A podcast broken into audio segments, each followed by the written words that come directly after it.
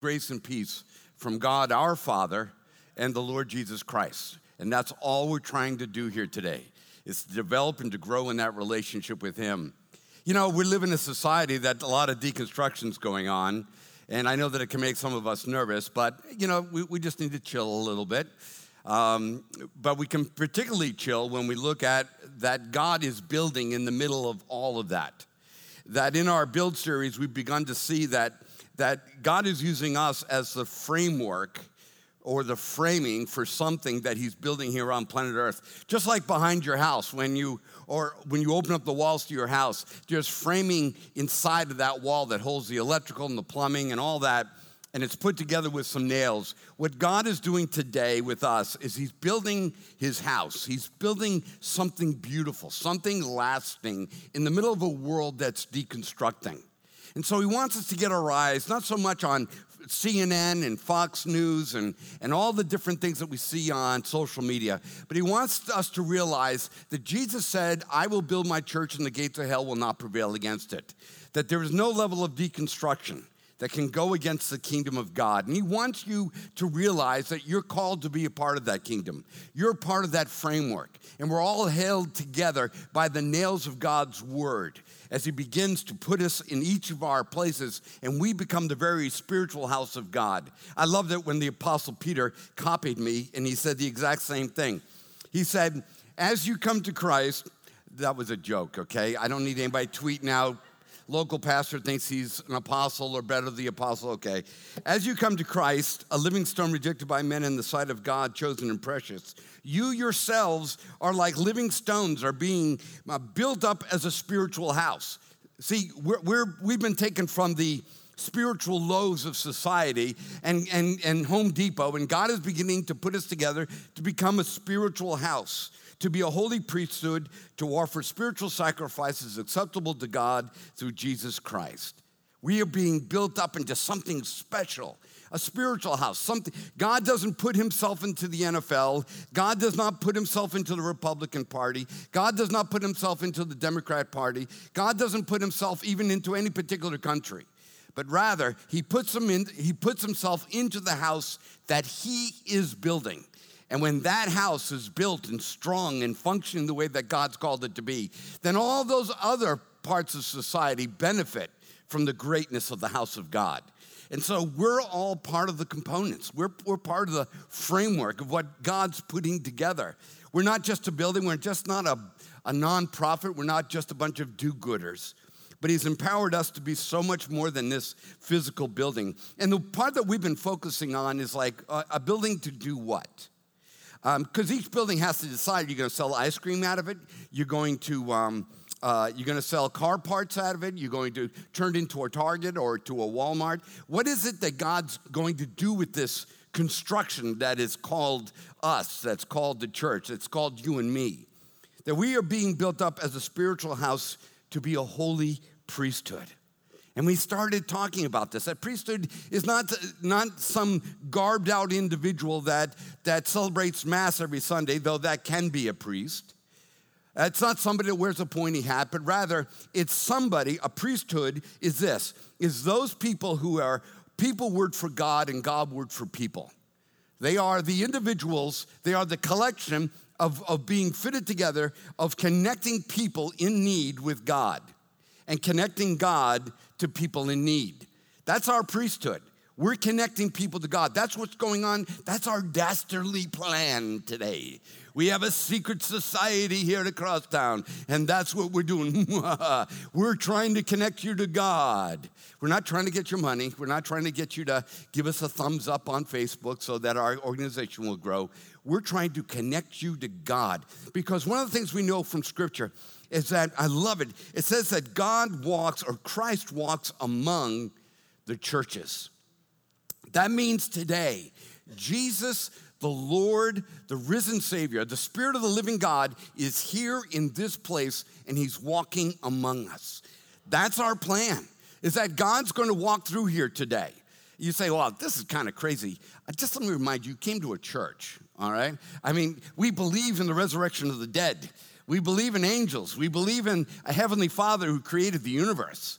But you need to realize that all that was done so that God could walk among us. That whenever two or three are gathered, there he is. So let me encourage you. This is a moment when you need to just allow the Spirit of God through the Word of God to speak into your life. And we're going to priesthood that to you so that you can priesthood that to your family so that you can do that with others. You know, last week we looked at the illustration of the Ark of the Covenant.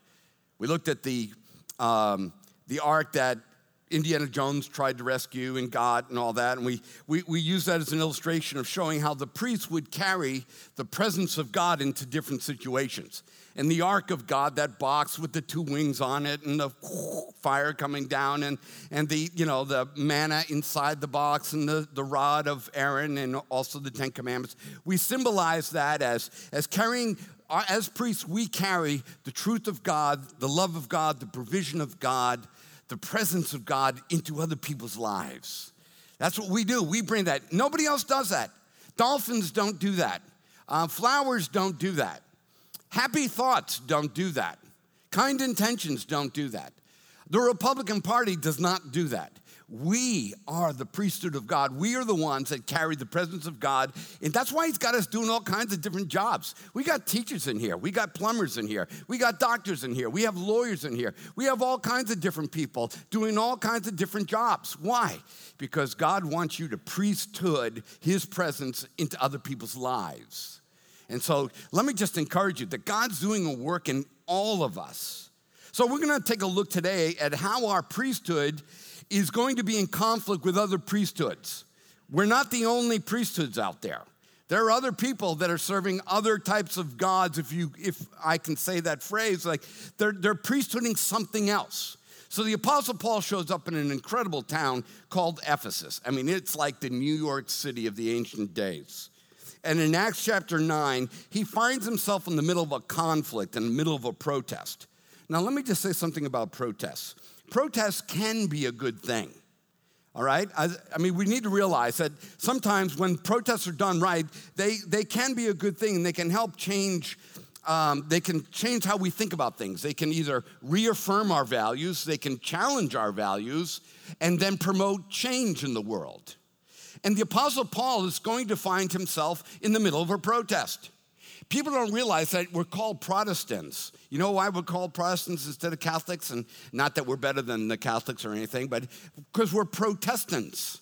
We, we protested against the Catholic Church back some couple hundred years ago, but we actually get our name from being protesters. So there are forms of protest that are good. And we're going to find that the Apostle Paul actually starts a protest because he's a priest. We can't avoid the fact that when we bring the presence of God and the truth of God and the provision of God, sometimes protests occur. Sometimes the, the, status quo is stirred up. And, and Paul finds himself in the middle of one because he's executing his priesthood. He's doing what God told him to do. He's bringing God to people and people to God. So I love this story. And all the priests of the various belief systems will emerge. It's all of a sudden, it's like a bunch of card players sitting around at a table.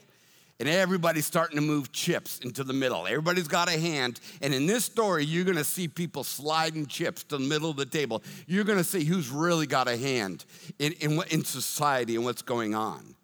They're all going to present their God and they're all going to present their version of truth. So we're going to look at five different priests real quick. The first one we're looking at is Paul. Paul carries the presence, the power, the provision, truth, and compassion of God right into the local synagogue. In Acts 19, verse 8, it says, And he entered the synagogue for three months and spoke boldly, reasoning and persuading them about the kingdom of God. See, we're told that Paul teaches, he lays on hands, he prays for these people, he rationally defends the faith. This isn't somebody who's bowing out of society, is it? This is not somebody that's kind of moving, you know, to the heels and hiding from what's taking place in his culture.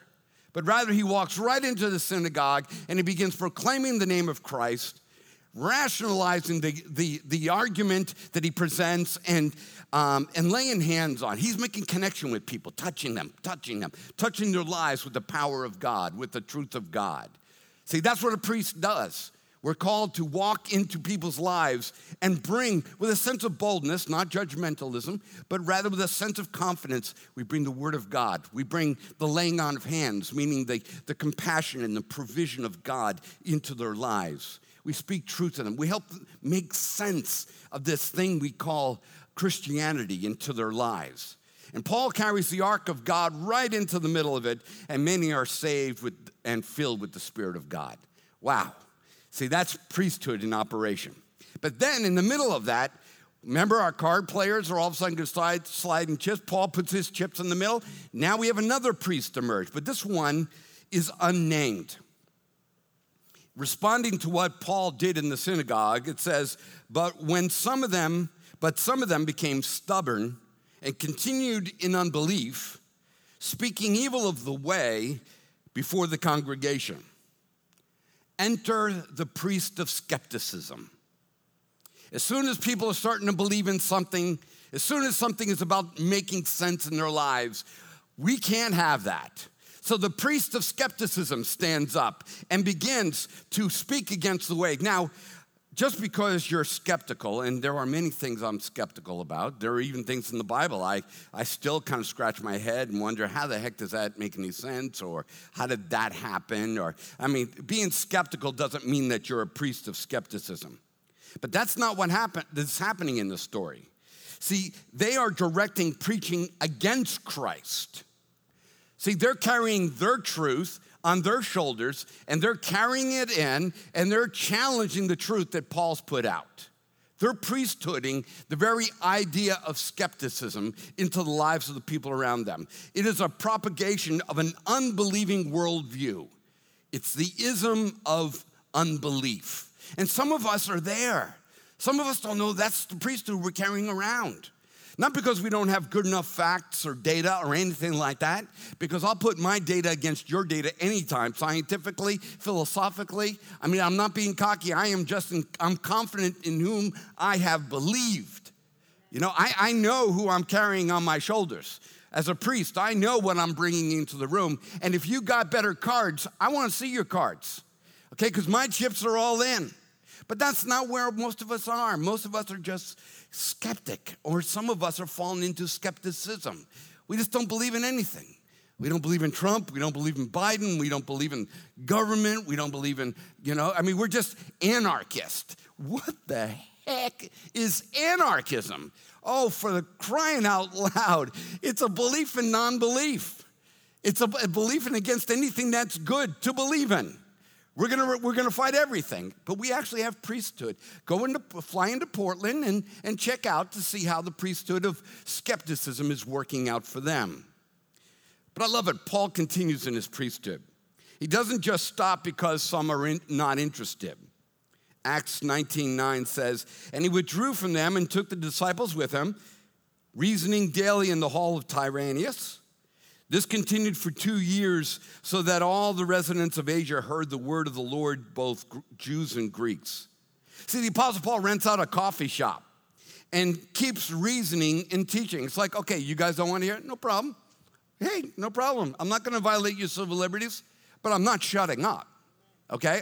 I'm just going to go over here Okay, I'll go over here. You don't want me in your synagogue? I'll go over here. I'll take those who believe and we'll continue. We'll open up. We'll serve some coffee. Huh, that's interesting. We do that too. We'll open up and create a space where people can come and Jesus can walk among them and begin to develop an idea of what it is to know God.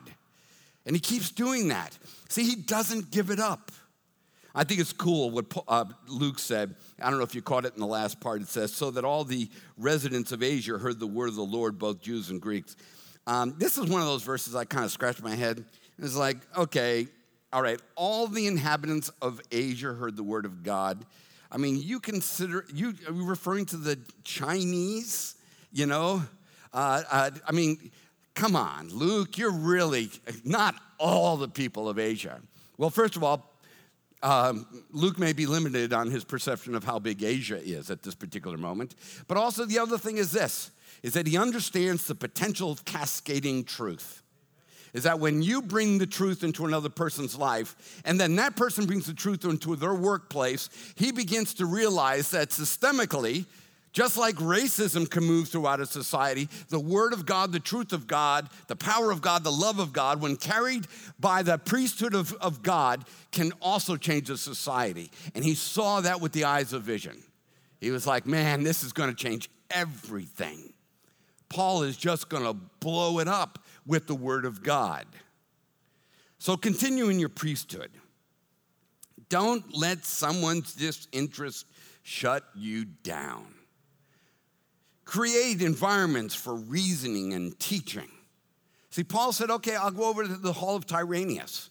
I think it's interesting. The Hall of Tyrannus sounds like a, you know, a medieval dinosaur or something, but the Triana, oh, okay. sounds like, but I don't know what goes on in the Hall. You know, what do they do in the Hall of Tyrannus? Is it a good place or a bad place? This is Ephesus. They do all kinds of crazy stuff in it. So that's okay, because wherever Paul is, the kingdom of God is. Doesn't matter if it's a Shriners or a, the Lazy Bee or, um, you know, where your Lazy Bee, got some shout out for the Lazy Bee? Yeah, a lot of folks here know about the Lazy Bee. It doesn't matter where you are. Is that there you bring the kingdom of God. And there's exactly what Paul did. And just because your husband doesn't want to do Jesus, don't stop doing Jesus. Don't start, just don't get, don't give up. Create spaces for your kids. You know, create spaces for people to learn. Just because the next generation or just because somebody else doesn't want to hear, don't give up your priesthood. Don't stop doing it. Listen to what finally breaks loose in Ephesus. And God was doing extraordinary miracles by the hands of Paul, so that even handkerchiefs and aprons that had touched his skin were being carried away to the sick, and their diseases left them, and the evil spirits came out of them. Okay, that's whacked. Okay? I mean, it really is. The Bible even says it's whacked. I mean, not that exact word, but it says, and God was doing extraordinary miracles. No, normally it says, and God was doing miracles. That would have been enough. So the apostles would have been, yeah, God did miracles. No, they were even looking. God did extraordinary miracles. So it's, it's like, you know, miracles squared. I mean, they hadn't experienced that before. This didn't even fit in a template you know, they were just kind of like put a, put a handkerchief on them, then take it to your mom, and boom, she pops up and she's healed. Even they were blown away by what was taking place and what God was doing. But I want you to realize when you begin to do the math, Paul arrives in the synagogue and preaches for three months. Then we're told he gets rejected and he goes into the hall and he preaches for two years. Paul lived it, planted it, taught it, worked it, reaped it, but it took about two and a half years for it to take place. Can you, could you do priesthood for two and a half years? You know? Two and a half years. Don't give up just because it's taken time. Don't give up just because you don't think they're listening. Don't give up just because you don't see immediate results. The Apostle Paul, you know, just don't give up because you have opposition, that somebody kicks you out of the building. Don't give up because not everyone wants it. Don't give up because it moves you out of your comfort zone. You know, this is supposed to be happening in a synagogue. No, it's, it's now happening at a coffee shop. But don't give it up.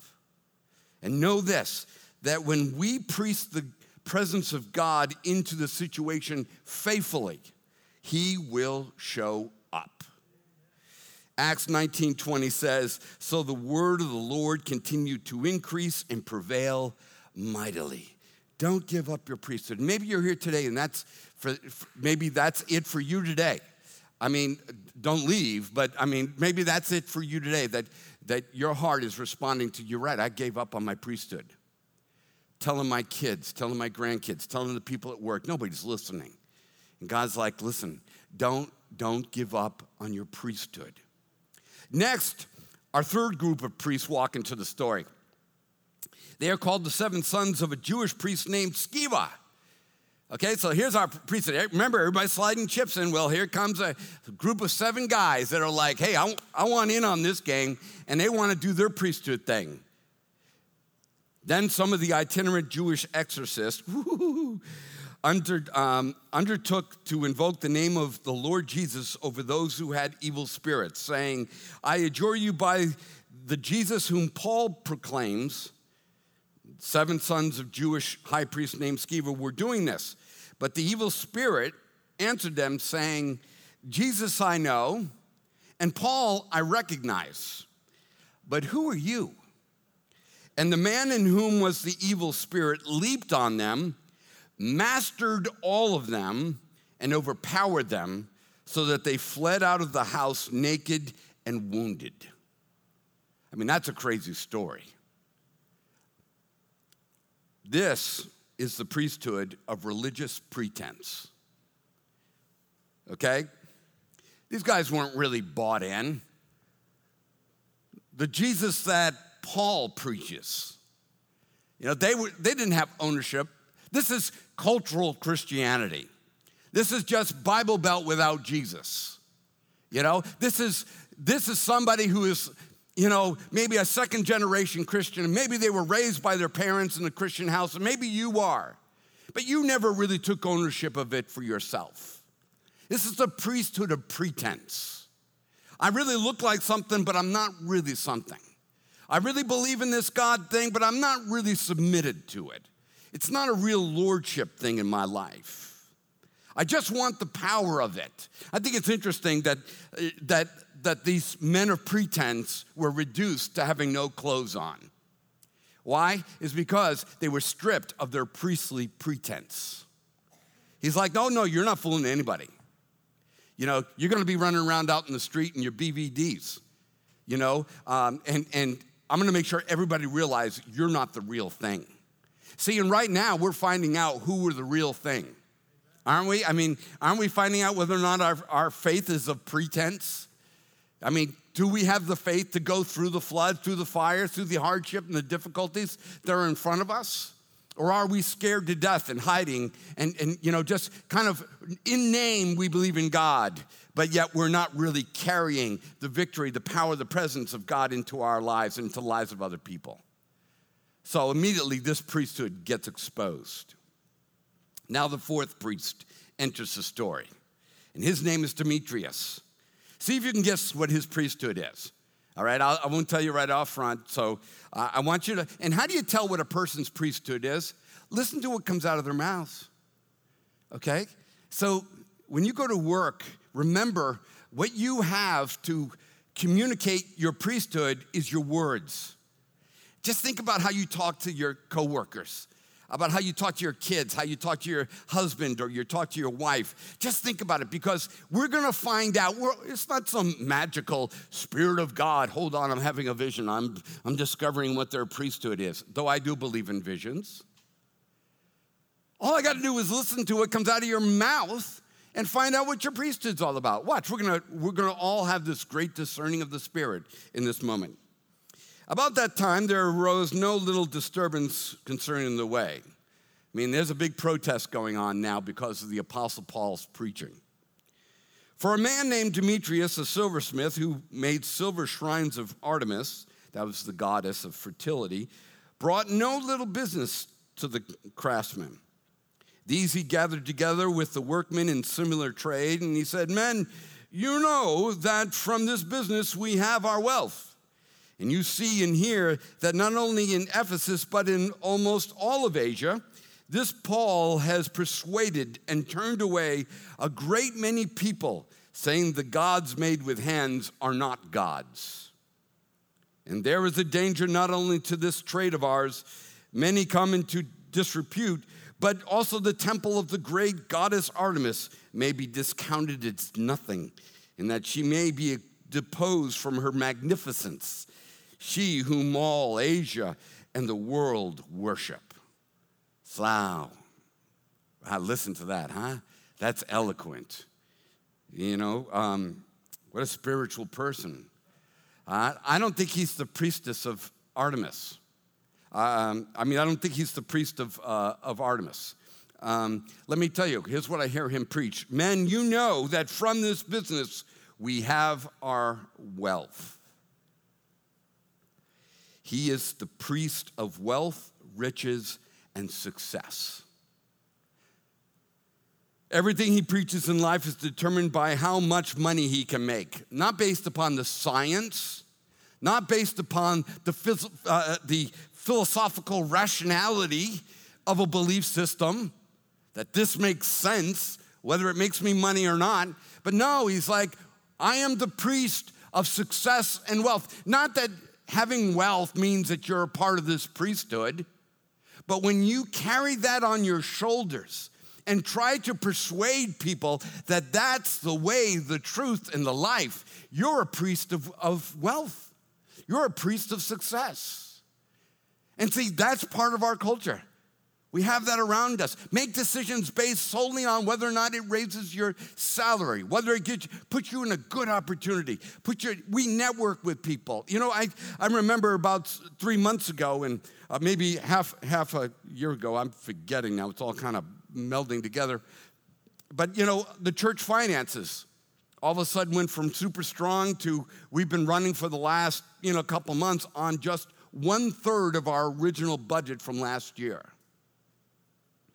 One third. That's pretty impressive. We're still here, aren't we?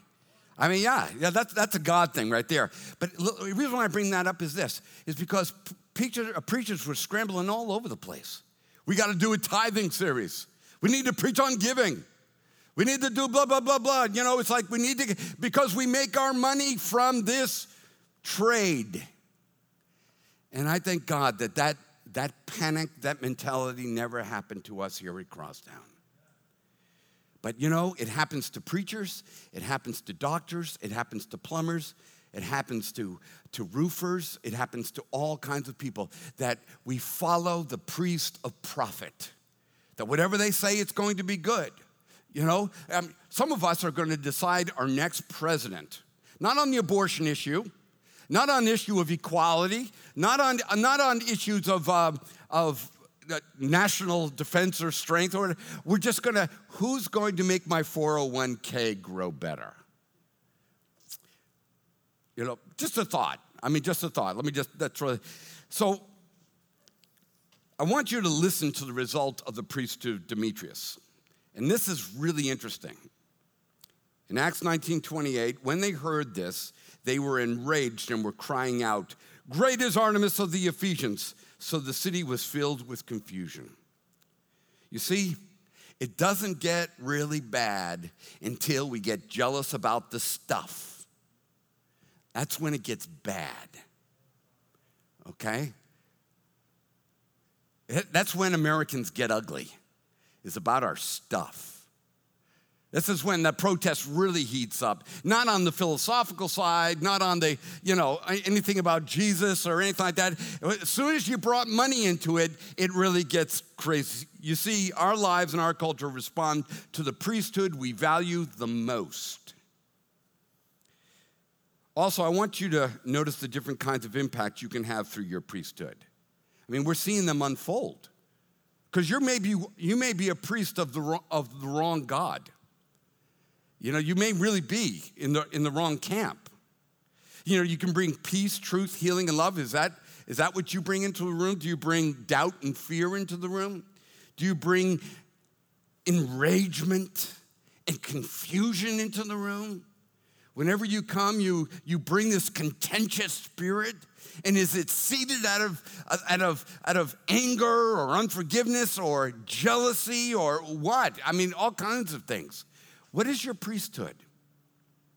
And then, now, the last and final priest that we'll talk about today.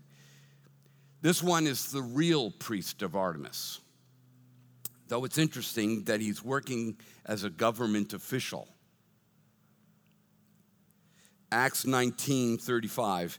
And when the town clerk had quieted the town, the crowd, he said, Men of Ephesus, who is there who does not know that the city of the Ephesians is temple and keeper of the great Artemis and of the sacred stone that fell from the sky.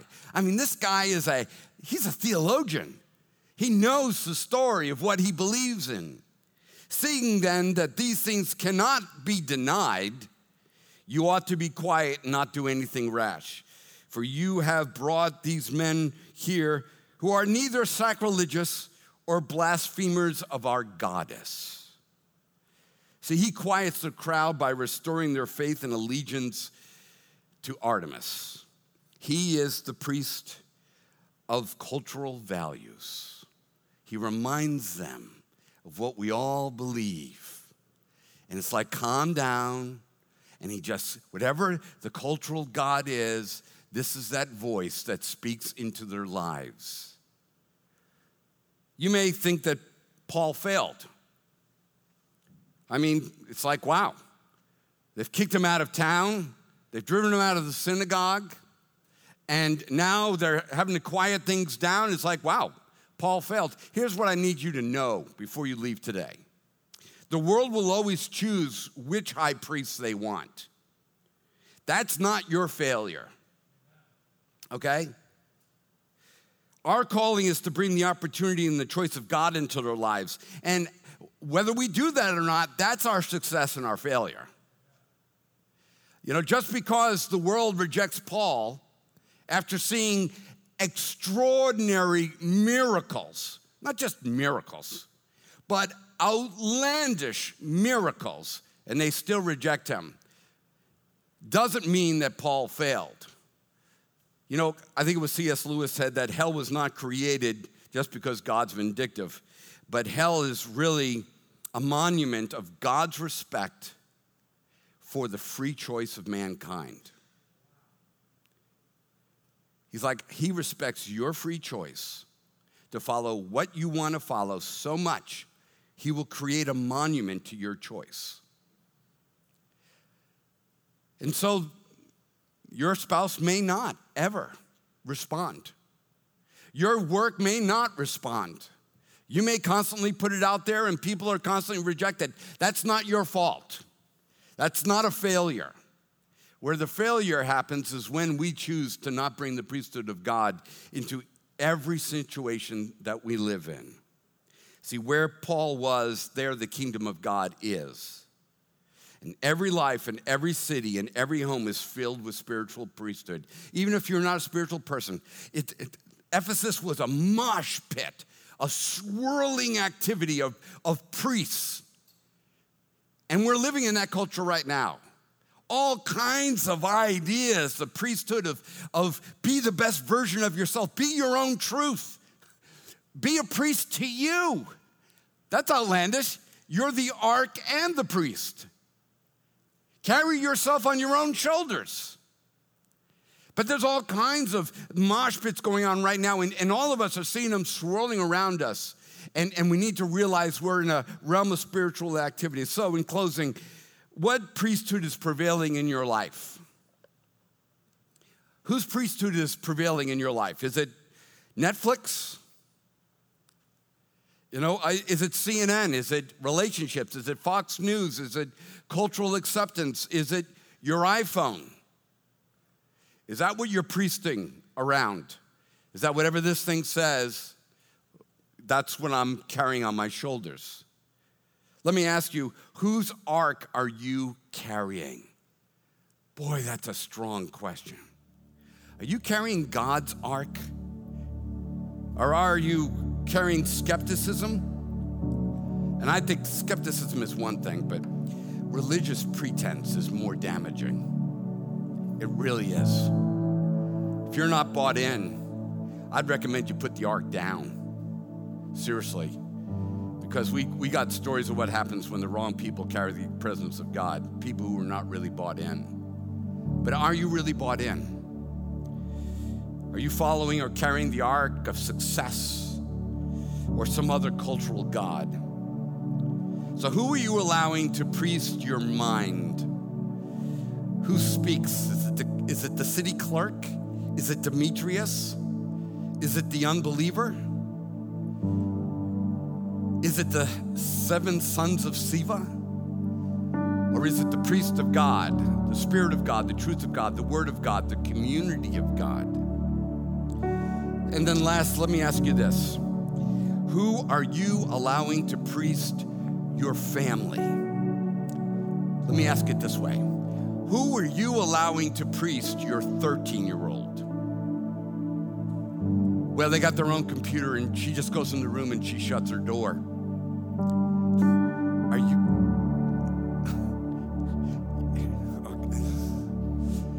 Uh, you, you know what I'm saying? And I didn't have to say a thing. You're gonna let you're gonna let an iPhone priesthood your 10 year old? Well, they all have phones. Let them all have it. It's like, go ahead, just let them. You're gonna let Netflix priesthood your family? You know, you're gonna binge watch on something that is just gonna priesthood your children in, into a different kind of society? So God really wants to challenge us. Whose priesthood is controlling our mind? And whose priesthood are we carrying on our shoulders? And did we give up our priesthood because nobody listened? Well, the world's listening. If there's a protest happening when you open your mouth, it's working. It's working. I mean, Luke says he's turned the world upside down. The other commentary says, oh, this world is all in confusion. Sometimes when the truth interacts with an unreceptive society, that's exactly what it looks like. But we don't stop. Heavenly Father, as we enter into this moment of expressions, whether it be through prayer, whether it be through communion, through worship, through giving, this is a time when we come back to our priesthood. This is a time where we evaluate who has been priesting my mind been a political party? Has it been a personality on TV? Has it been a, a show that I've been binging? Is it somebody I'm dating? And God, who have I been allowing priest my family? Have I just given up and just let the kids do it? It's too hard to argue, it's too hard to fight. It's too difficult. She's not listening. Father God, help us today to create spaces for your kingdom to come because you are convinced, you are convinced that where we are, the kingdom of God is. Help us become convinced of that. Help us to realize that we bring your presence into the world around us.